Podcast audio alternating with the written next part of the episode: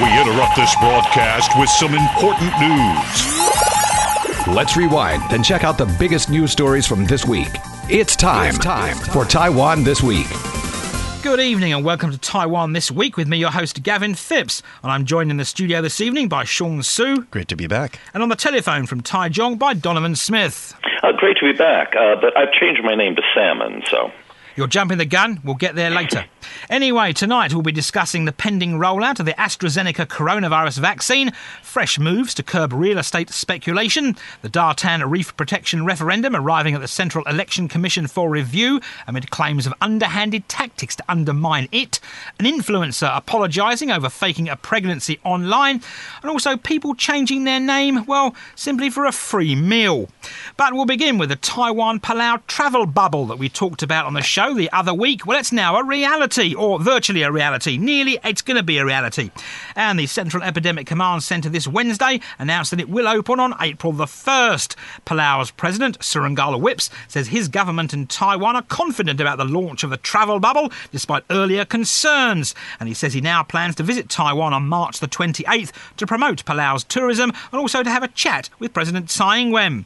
And Whipps also says that he plans to return to Palau on April the 1st on the inaugural flight under the travel bubble and he will be accompanying the first batch of Taiwanese tourists on that flight. Now, writing on her Facebook page, President Tsai Ing-wen said the travel bubble not only signifies the close friendship between the two countries, but is also a major step for Taiwan to embrace the post-pandemic economy. However, to take advantage of the program, visitors must travel with their tour groups throughout their entire stays in Palau, and their itineraries will be capped at eight days. Tourists will only be able to stay in hotels that adhere to coronavirus control measures approved by health authorities in Palau. They'll only be able to dine in specific areas and have to maintain social distancing during their meals. On returning to Taiwan, travellers will not need to have another PCR test, as is required for other inbound tourists. However, they will need to practice enhanced self health management for the first five days, remain isolated from family members, except for those they travelled with, and will not be allowed to use public transport or visit crowded places. Now, Deputy Transport Minister Chi Wen-jong says two round trip flights will be offered per week initially via China Airlines, but the number of passengers for each flight will be capped at 110. Now, part of Taoyuan International Airport's Terminal 2 is apparently being set aside for coronavirus testing of people who opt to travel to Palau. But of course, that's not the only bubble that made news this week, as the Central Epidemic Command Centre says it's also looking to launch a sports bubble for athletes who'll be travelling to Taiwan in June to compete in the Tokyo Olympics baseball qualifying tournament. Now, according to Deputy Interior Minister Chen Tsung-yen, baseball players from foreign countries will be subject to fewer coronavirus restrictions on their arrival and only being quarantined for a minimum of five days if they test negative at the end of that period. Now, the Olympic qualifiers will be taking place from June the 16th through the 20th at the Taichung Intercontinental Baseball Stadium and also at the Douliu Baseball Stadium in Yunlin County. Taiwan, Australia, China, the Netherlands are the second and third place winners, and they'll be playing in Taiwan. Basically, it's those four teams. They'll be joined by apparently the third place winners from the American tournament, and they'll be competing for the sixth and final berth at the Tokyo Olympics. We don't know who the other teams are yet. We've only got four of them because the American tournament has yet to be played. Anyway, the Chinese Taipei Baseball Association and the Chinese Professional Baseball League basically they're having a bit of a chat this week about it to finalise the plans, and their proposals will be submitted to the Sports Administration and then to the Epidemic Command Centre for final approval. So, of course, Sean, while the government here and the government in Palau have been lauding the travel bubble, apparently, well, one KMT city councillor is claiming that people in Palau are none too happy about it. Uh, I'm a little bit skeptical about that because the process is actually very long. There, there's a lot of protection for uh, Taiwan tourists going to Palau. Uh, first of all, uh, as we already know, because there's only two flights per week via China Airlines, that there's only a maximum of 220 per week, and they have to be in a group that we know. But the other things is also that these people, uh, these tourists, cannot have traveled in six months out of Taiwan, and they cannot have had quarantine in the last two months, including self quarantine. So if they even ran into anybody in Taiwan that may have had, uh, um, you know, the, uh, the COVID, they can, they're not qualified, and they cannot have gotten positive in the last three months. The rules are is, is, a long list. Plus, they have to do PCR two to three hours at the airport for you know instant results, of which then they're allowed to get on the plane. And uh, there's other things like even when they come back, you know, it's actually quarantine all the way for to 14 days. So it's not like um, there's really any risk. And Palau, of course, had not had any cases, but Taiwan is also known worldwide as a country that hasn't had many cases except for those imported. So uh, I'm really skeptical on where he did this survey to find, uh, you know, these supposed droves of Palau people who are very concerned, especially since he's a city councilor in Taiwan and Palau is quite a distance off. Of course, Donovan, maybe the people he chatted to remember the Panshi trip to Palau. Uh, well, yeah, that obviously the Panshi was a bit of a fiasco, but that had nothing to do with Palau itself. Um, nobody got infected in Palau as a result of it. But yeah, I could see there being some concerns in Palau after, you know, that could have led to the only cases that Palau had, because Palau obviously hasn't had any cases uh, so far. Um, but uh, yeah, the um, if if I were in Palau, I probably wouldn't be too worried because if you look at the details, a lot of them which uh, Sean outlined there. But by and large, if if you look at the way it's structured, it's it's structured in such a way as to basically keep the Taiwanese tourists away from locals about as much as humanly possible.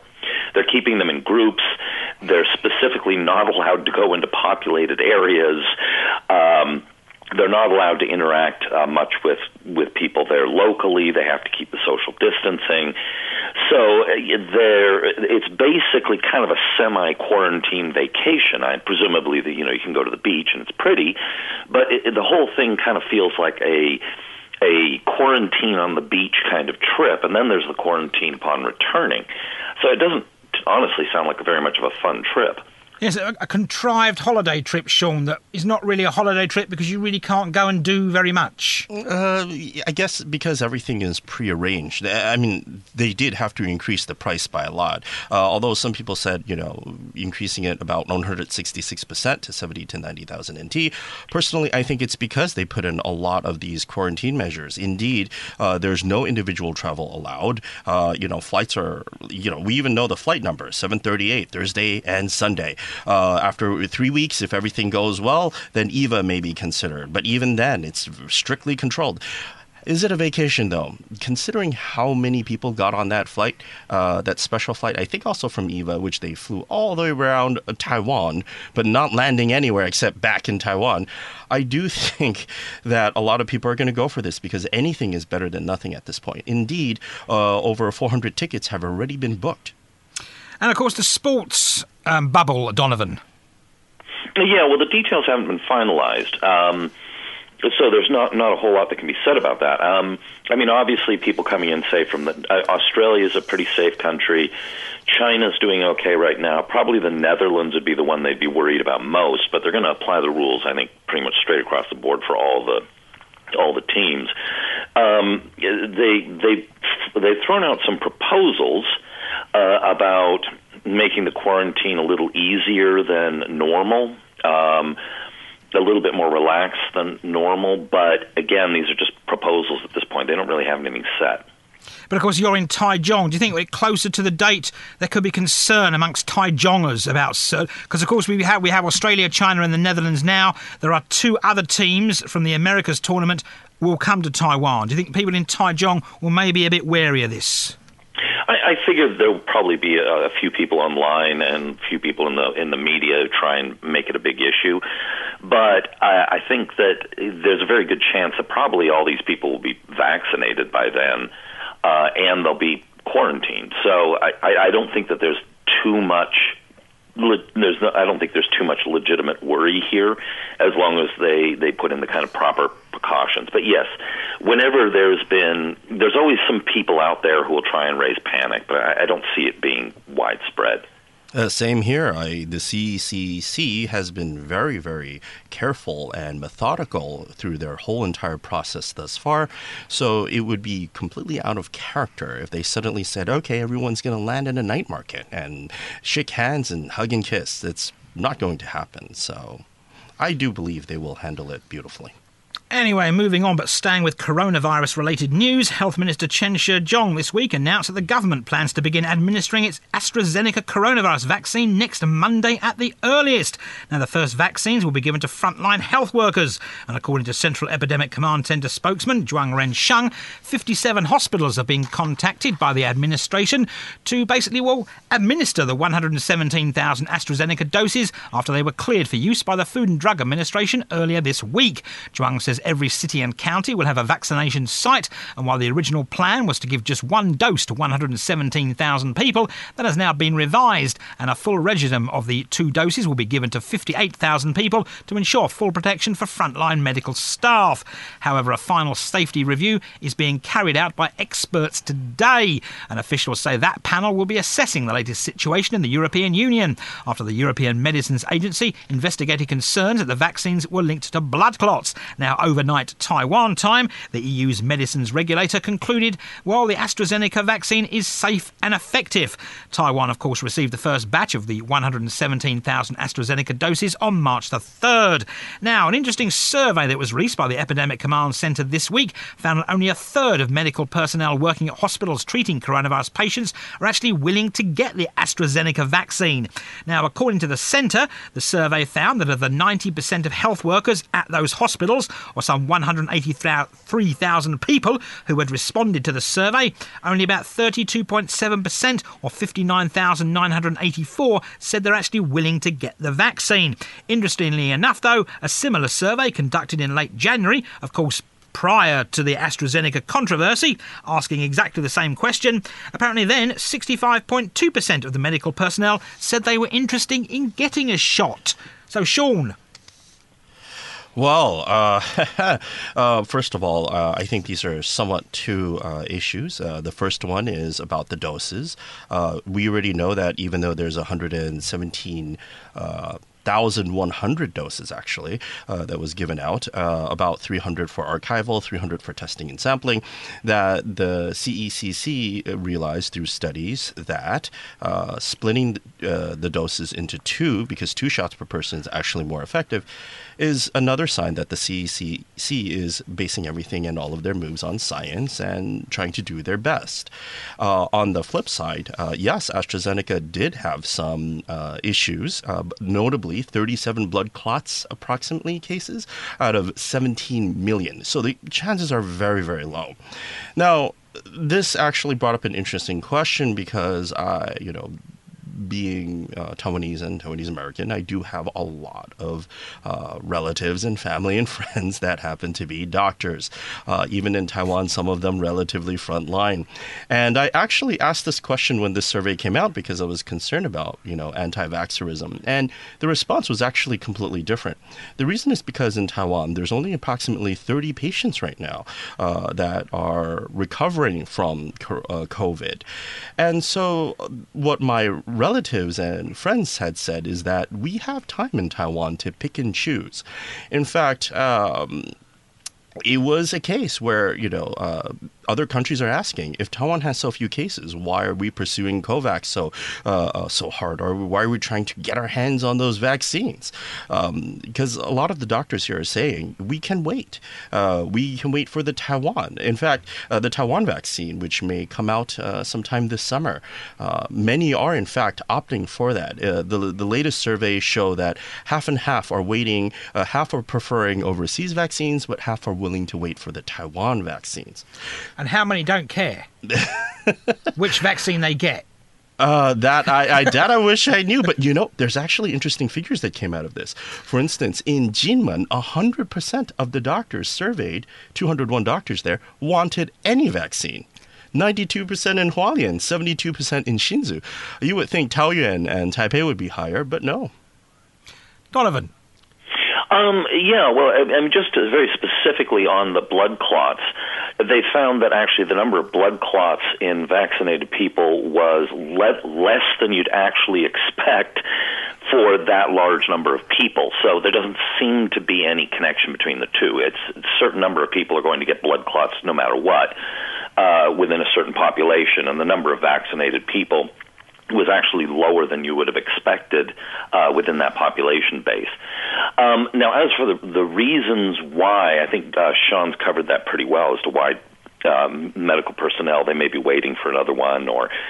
Uh, but I do find it, and I, I, I have a, a, a sneaking suspicion that that one third number from the most recent poll will probably rise back up closer to the original poll from January at about the two thirds. Um, because now that they've they've come out with the the findings that there doesn't seem to be any connection between blood clots and the vaccine. But um, I'm hoping that they get them out. I'm, I hope that a lot of these uh, frontline medical personnel don't don't hesitate and they go ahead and get the vaccines because that is, the sooner they do, the sooner that Taiwan can start pro- providing vaccines to uh, people outside of the medical communi- community, and the sooner we get back to normal. Because Sean, there's, of course, it's the AstraZeneca vaccine we're talking about mainly here, but of course that's a two-dose one. So of course the government haven't said when the second dose is going to arrive yet. Uh, yeah, the government hasn't said, but like I said before, the CECC is methodical. They have seen other cases around the world where things have become a little bit messy, and so therefore they will really think deeply on how to roll out in an efficient manner. So far, the CECC has been very successful in avoiding uh, too many controversy or any real issues uh, in their handling of this pandemic. And moving away from the coronavirus, a coalition of environmental activists submitted over 700,000 signatures to the Central Election Commission this week in support of a referendum calling on the government to relocate the site of a proposed liquefied natural gas terminal in Taoyuan. According to the Rescue Datan Algal Reefs Alliance Governor, Pan Jong Chung, a total of 703,504 signatures were collected, more than double the amount needed to clear the second stage legal threshold to call a national referendum.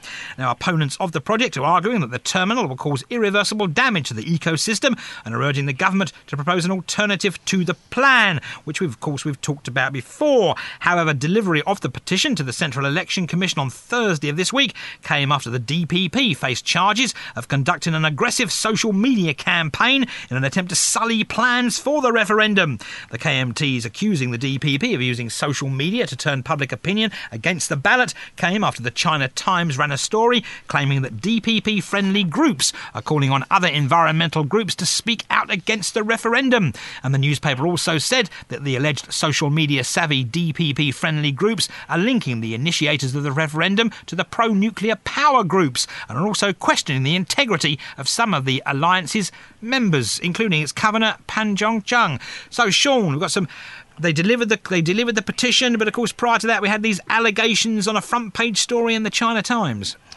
Well, um, since uh, 2017, especially since 2017, the KMT has been saying that Facebook and the internet media is in the pocket of President Tsai. Uh, I think this is more of uh, political rhetoric than actually truth. Uh, we see similar sort of rhetoric coming out from conservative pockets in the United States, where they will uh, say that you know the internet or mass media is controlled by uh, you know either Tsai Ing-wen or other members of the DPP, which they call uh, 1450, uh, giving it a name, a sort of ominous sort of a group sort of a, a thing. But the thing is, um, do I really think that's the case? Well. Uh, no, uh, just because uh, people go to social media doesn't mean it's a concerted effort uh, that's necessarily dark. It just means that sometimes it really is just people disagreeing with you. Uh, that said, the reef thing is uh, a whole other issue as well because the DPP did in 2018 and 19 consult with the community and redesign uh, the LNG loading station. Uh, in fact, they uh, said, okay, we will continue building where we already have built, humans already built near the reef, and then we'll continue, we'll build this long bridge that extends out, spend more money delaying it. Uh, so the loading station will be way, including protection walls around the reef uh, in order to try to preserve it. They said that they had considered other locations, but other locations will actually delay the project by 10 to 12 years, which will cause an energy shortage. Now, reading into this, there's actually a lot of repercussions. Uh, as you know, one of the most important things in Taiwan is TSMC, which produces 53% of the world's semiconductors, but also also uses double digit numbers of power and water in Taiwan. And they need stable power. That's one of the, in order to manufacture those high end chips. And Taiwan's one of those things. And plus, nobody wants a 2017 uh, blackout again because that could, for the DPP, that could hurt their election chances. So, in that case, there's a lot related. And indeed, um, for the re- we all agree that saving the reefs is a good thing. But uh, like I said, that's one of the concerns, right? Uh, uh, you know, why is it being tied into? Because the solution now says, well, instead of this LNG loading plant, let's turn on uh, Lungmen nuclear plant 4. Now, here's the thing. Uh, indeed, on the internet, there's a lot of people who have said for many years, and this goes back well before uh, this administration was in power, that nuclear plant uh, in Lungmen um, that hasn't been put online has a lot of connections with uh, apparently KMT affiliated companies or KMT officers that later became in charge of companies that would service that power plant. And then there's other controversies, such as the Lungmen plant number four doesn't really produce that much power, you know, uh, compared to the larger LNG plants. So if that's the case, then what's the reason to turn it on? Maybe a stopgap measure is cheaper liquid natural gas power plants while we get our, uh, uh, you know, windmills and other alternative energy and renewable energy sources on. Sorry, that's a very long one, but I think I wanted to paint a complete circular picture of what's happening. And Donovan, do you think the DPP savvy friendly groups are actually going out to, to disseminate false information and to sully the referendum?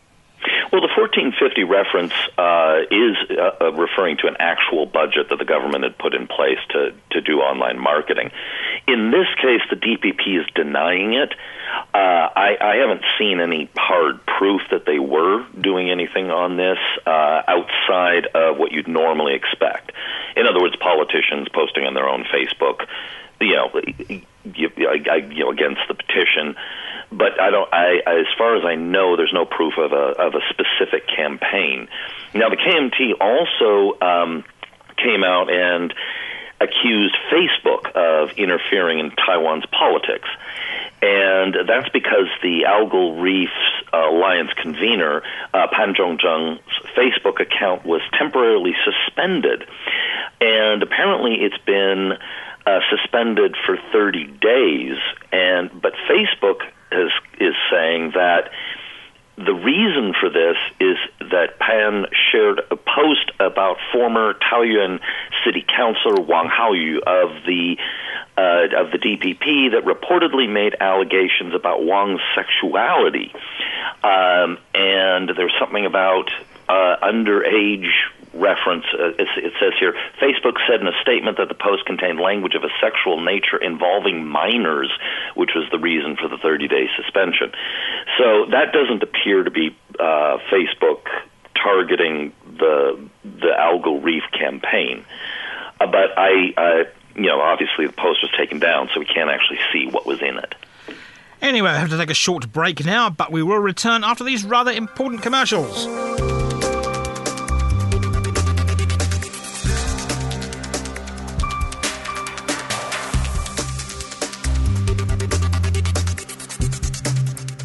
Welcome back to Taiwan this week, and the Cabinet has approved a draft amendment to the Income Tax Act that involves adjusting the integrated house and land sales tax so real estate sellers will face heavier taxes if they sell property within a fixed period of time. Of course, that move, although it sounds complicated, is simply aimed at, well, curbing real estate speculation, which has become a bit of an issue.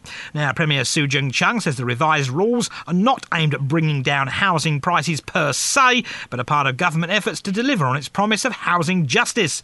The amendment involves adjusting the integrated house and land sales tax so real estate sellers will face heavier taxes if they sell property within a fixed period of time. Now, on Thursday of this week, the central bank announced that it's taking steps to stem the real estate speculation area, and it announced a new ceiling for mortgages, limiting them to 40% of the home value for enterprise buyers and other legal entity purchasers. They released a bunch of other numbers, which I will not go into, but of course, while we all agree that housing speculation is a problem due to housing prices and housing limitations here in Taiwan, the KMT did raise a good point this week when lawmaker William Tsang said that it, well, you know, there's, of course, been a unified income tax on buildings since 2016, but it's clearly been ineffective. So even if the government does introduce new measures to stem real estate speculation, will they actually be followed up on, Sean, and will they make a difference? Uh, it might because you know what they're doing is they're really extending uh, the amount of time you can sell and profit without having penalties. Uh, for instance, uh, if I buy a property for two years and then I could sell it and I think, hmm, I can make some money, I'm more likely to jump on that versus what they're proposing five years.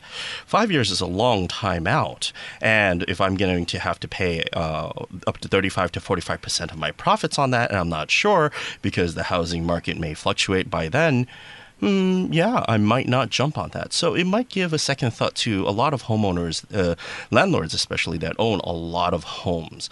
Although there could possibly be some loopholes. Uh, you know, who will check if these houses are actually lived in if I have many, or will I just write my, the, the names of my relatives and all of them? of course, Donovan, this also could lead to empty houses because, of course, developers build the houses and can't sell them. Yeah, well, I, I mean, if they're if it's the first sale after they've developed it, I, I don't think that's covered under this. It's when they've when they own it and then try and flip it uh, within the first uh, within two years as a higher penalty. Then they want to extend it if it passes the legislature, where it's currently in, in committee right now. If they pass it, then they would put that uh, between 35 and 45 percent up to five years. I, I mean, there's some concerns here in that uh, is that a lot of these, as you noted, a lot of these apartments may just simply stay empty. There's a lot of people already, and you see this a lot here in Taichung, uh, in the Chichi area, where wealthy people buy apartments for either long term investment or they plan to park their grandparents there or themselves when they retire, and they just sit empty. And so we've got a, a weird situation in Taiwan where there's there's actually a huge stock of empty apartments and the prices are still really high and rents are moderately high. So none of this I think really uh, solves any of these problems. And another potential problem is is that to help bring down prices, which they say that this is not actually per se what they're trying to do. Um, but if they wanted to bring it, but they say they also want to bring housing justice, which is kind of a little bit at odds there because it's kind of mutually exclusive. The problem being young people can't afford homes. Um, I, I'm not really sure that putting in these taxes is going to help here because it also discourages investment in more housing, which in theory could bring the prices down. So it seems to be kind of a, a crude uh, instrument that doesn't I, I don't see that it's going to help. It may even make things worse. Now I noticed that the NPP there's several bills uh, being proposed. The NPP is very specifically wants to put in taxes on unoccupied homes so that if somebody and you know like these people who who buy up a whole series of of apartments and then just don't rent them out the NPP would tax that and if that were put in that might actually have an effect on opening up the rental market more, much more widely, which would make, make homes much more affordable, at least to rent, not necessarily to buy. Oh, yeah, indeed. Uh, that's why I'm actually personally for the idea of a vacant home tax. Uh, Taiwan is not the only place with this problem. Uh, New York City is infamous for having tons of empty homes. So the definition of what a vacant house will be will have to be quite uh, specified. For instance, uh, if it's my summer home, does that count as a vacant home? If it's vacant, uh, you know, three out of four seasons. Those are questions that, of course, hopefully this bill eventually will address because housing shortages and housing affordability is a major problem in Taiwan that has far reaching consequences, such as, you know, the willingness of people wanting to have children. And moving away from issues such as that, we're going to move to the interweb. And transsexual influencer Wang Yao issued an apology this past weekend for faking her pregnancy. The apology came after weeks of controversy surrounding an Instagram image that she posted showing her with a, well, a protruding stomach. Now, taken to Facebook this time, Wang Yao wrote, I wish to express my deepest apologies to anyone who was misled by my actions. And she went on to say that she will be more careful in what she posts in the future. Now, this all go back to when the influencer posted a photo of herself with a protruding belly on Instagram on February the 18th and included a fetal ultrasound image, which appeared to have been done at the Kaohsiung Medical University Zhonghe Memorial Hospital. And Wang Yao's boyfriend also claimed that she'd undergone an experimental treatment that allowed her to conceive and that the treatment cost them a fortune. Needless to say, the claim led to a backlash, and the Kaohsiung Department of Health, well, it launched an investigation into the matter, and the Ministry of Health was dragged in because there was concerns that a hospital here could have been doing illegal things, basically, and well, things that aren't allowed. Now, although Wang Yao apologised, well, she's now facing possible charges of violating the Social Order and Maintenance Act, Sean. Well, An influencer. there you go, an influencer. uh, well, uh, uh, this is a complicated issue. Um, my initial reaction was, oh, uh, this might be uh, anti-transsexual bias or anti-LGBTQ. But uh, upon reading it a lot more and, and you know looking at different perspectives, um, I'm not concerned about outrage from people who might be bigoted, but I am a little bit concerned, uh, and I do understand the opinions of medical professionals who said that Wang Yao should not have included or involved uh, a Kaohsiung hospital by providing the ultrasound showing fake uh, medical stuff, because there's a there's a difference between a performance art in Taiwan and, or as Wang Yao said in her apology, she wanted to know the feeling one gets of sharing a pregnancy and you know the the positive feedback from people or love that one can get when they're announcing a pregnancy. I get that. But there were several moves uh, Wang Yao could have done. For instance, she could have not replied. She didn't have to defend herself or provide a an ultrasound that included a hospital. The other thing is by saying that hospital gave her a very expensive uterus transplant may have misinformed people into thinking that the hospital was willing to do a procedure without an experimental procedure without medical board approval. Uh, uh you know, and therefore you know, uh, potentially saying that this hospital was doing shady things. Uh, She influenced public opinion, and didn't she, Donovan? Well, I, I think really kind of uh, uh, there's there's a, this can be broken down a little bit here. Now, in her statement, she said she'd gotten carried away after being informed that a family member was pregnant and wondered what it would be like if it had happened to her. Quote, so I posed with my boyfriend for a picture with his hands on my belly to imagine what it would be like to be a mother. Now, the the part about the expensive treatment, I believe, came from the boyfriend. And I, that to me seems to be where there's potentially an issue because people could think that this procedure is available and that sort of thing. I don't really see uh, the, I, but I think really the part that really jumps out at me about this story is is that she was hounded by the media.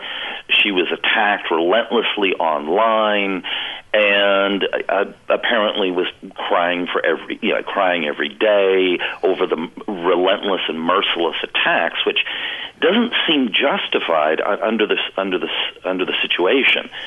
You know, it's it, it, it this seems to be something that has been blown way out of proportion for what it was and bringing in the health authorities and potentially being thrown in jail for three days or fined up to 30,000 NT and all of this over over a, a fairly harmless post where she just wanted to imagine what it would be like to be a mother. That's a relatively you know that's a, a harmless thing. The boyfriend making the statement about the medical claim that could you know that that could create a situation where you get where you know that that can be insensitive because of infertile couples and uh, and that sort of thing. But as far as uh, she herself, I, I don't think she did anything particularly wrong here. Uh, I agree. Um, I do feel that the internet discussion about this was a little bit overblown, but on the other hand, uh, internet influencers are very good at getting attention. But I do want to say that uh, Donovan Salmon has a great point because Anne Hathaway was in a movie called The Witches. And in the story, there was a thing about how witches wear wigs because they're bald and their hands are a certain way. And that offended certain people with alopecia or women that had. Uh, uh hair issues and also those who were uh, or either born uh, without normal hands. Uh, and she apologized. Anne Hathaway did. So. Yeah, I really do think that had the boyfriend not mentioned uh, a Kaohsiung hospital performing a procedure illegally without medical board approval, among other things, then this would have just went under the radar. And of course, Wang Yao is really not comparable to Anne Hathaway, one being rather internationally famous and well known. yes, for doing things other than posting pictures on the interweb. Anyway, before we go this week, Taiwan made international news this week. Yeah, we all jump up and down. Uh, unfortunately, this was a bit embarrassing because, of course, it came after a sushi restaurant chain announced a two day promotion offering customers whose names include the characters Guiyu, meaning salmon in Chinese, a free meal at any of its 20 outlets. Now, the Minister of the Interior immediately warned people to be careful when considering changing their names in return for a free meal. Now, household registration offices in Taipei, New Taipei, Taoyuan, Taichung, Tainan, and Kaohsiung reported over 100 people changed their names after the Sushiro chain announced the promotion on Monday of this week. Now, yesterday it was reported, yesterday being Thursday, it was reported that in fact island wide, over 200 people opted to change their names for a free meal. Now, under the terms of the promotion, customers with salmon in their name got a free meal for five. Any customer whose name included the characters Gui or Yu basically got 50% off and other offers were offered for lesser things, but if you had Gui or Yu in your name, you were basically given either a free meal or a reduction on a meal. Now, some of the names taken by people who actually went to the effort to go to their household registration offices and legally change their names included Guo Salmon Rice Bowl, Salmon Prince, Meteor Salmon King, and Salmon Fried Rice. So, Sean Salmon Su, did you jump up and down and think, I'll change my name for a free meal? Well, uh, actually, I have a dozen middle names with every single major franchise in it. Well, actually, no, I don't. But I, to to be honest, to change your name in Taiwan is relatively easy. Uh, in the United States, uh, you have to come up with reasons why you want to change your name and a lot of other documents to to come to come with that, and it's not an easy process. However, in Taiwan, it only takes about five minutes, uh, maybe half an hour if, if, if things really go haywire. But it doesn't take a long time. And the thing is, you don't have to change your credit card. You don't have to change anything really because you can quickly change it back after the promotion is done. So nothing's really affected. Nobody really needs to know except for the restaurant chain in question. So yeah, uh, but so I noticed that people who were interested in this um, they a lot of people posted their photos of their ID, their new IDs with their new names, happen to be born at a time where they are currently probably college age students. Um, and uh, those are the kind of people that I guess wouldn't have a lot of pocket money and would jump on in this. But the real big winner is, of course, the restaurant chain. Um, but not only this restaurant chain, because there's a lot of funny stories that came along with this. Like one woman who changed her name went to a restaurant, ate a lot, and during checkout realized she had went to the wrong salmon chain.